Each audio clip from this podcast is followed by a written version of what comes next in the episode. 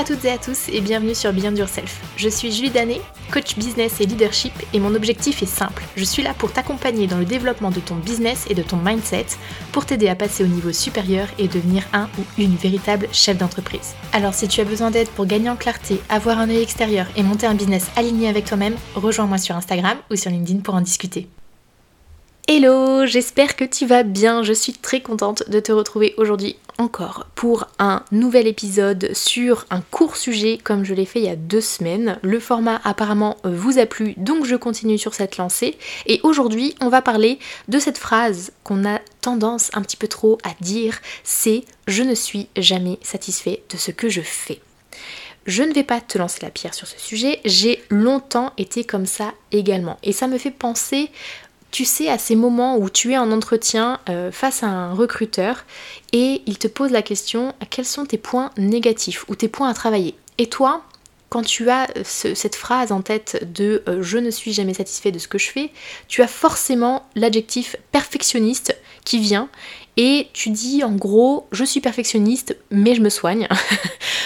Je pense qu'on est majoritaire à l'avoir déjà sorti ce mot perfectionniste en adjectif pour nous qualifier en entretien euh, et, euh, et ce sujet m'a vraiment fait penser à ça, donc voilà, je voulais le souligner dans ce début de podcast, bref, et je dois avouer que de mon côté, j'ai quand même avec le temps réussi à me soigner sur le sujet, tout simplement parce que je me suis rendu compte que je perdais beaucoup de temps et d'énergie à vouloir toujours pousser plus loin et plus loin encore ce que je voulais faire, et que de toute façon c'était un sujet sans fin.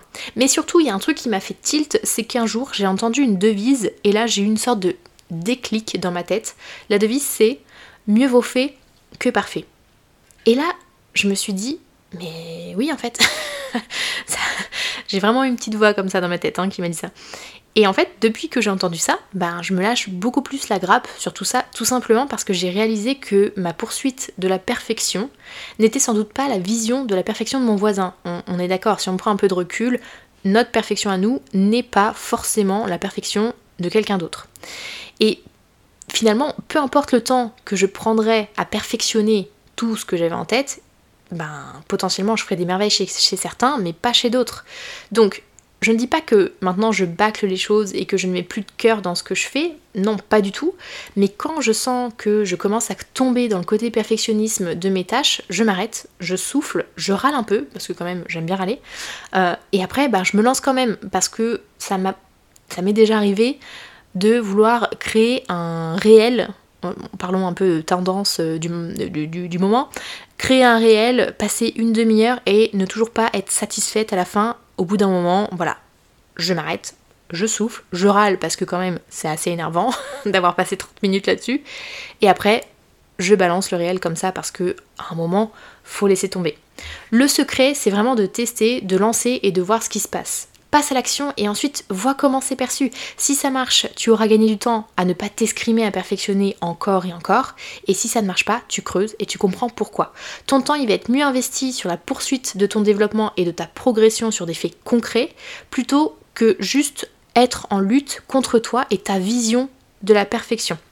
Et tu verras qu'au fur et à mesure, tu seras beaucoup moins à cheval sur ce côté jamais satisfait, tout simplement parce que le mieux vaut fait que parfait t'apprend à lâcher prise et à juste te lancer et passer à l'action. Et moi j'adore quand les gens y passent à l'action parce que c'est là où tu te rends compte que bien souvent, on se fait tout un monde de quelque chose qui est pas si terrible que ça. Donc voilà, ancre bien ça dans ta tête la prochaine fois que tu sens que tu tombes dans cette recherche du toujours plus, toujours mieux, toujours plus satisfaisant.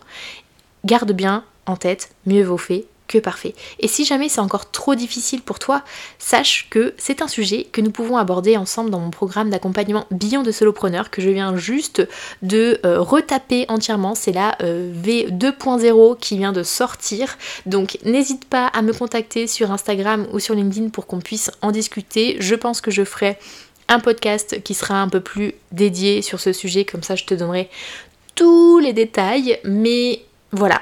lâche-toi la grappe, et si tu n'y arrives pas, n'hésite pas à venir m'en parler, comme ça on pourra voir si effectivement je suis la bonne personne pour t'accompagner sur ce type de problématique. Et si ce podcast t'a plu, n'oublie pas de le partager autour de toi pour aider d'autres personnes et pour me soutenir aussi. Et si tu as quelques secondes de plus sous la main, eh bien laisse-moi une note sur Apple Podcast ou sur Spotify, ou les deux si jamais tu te sens le cœur généreux. Et moi je te dis à la semaine prochaine pour un nouvel épisode. Ciao.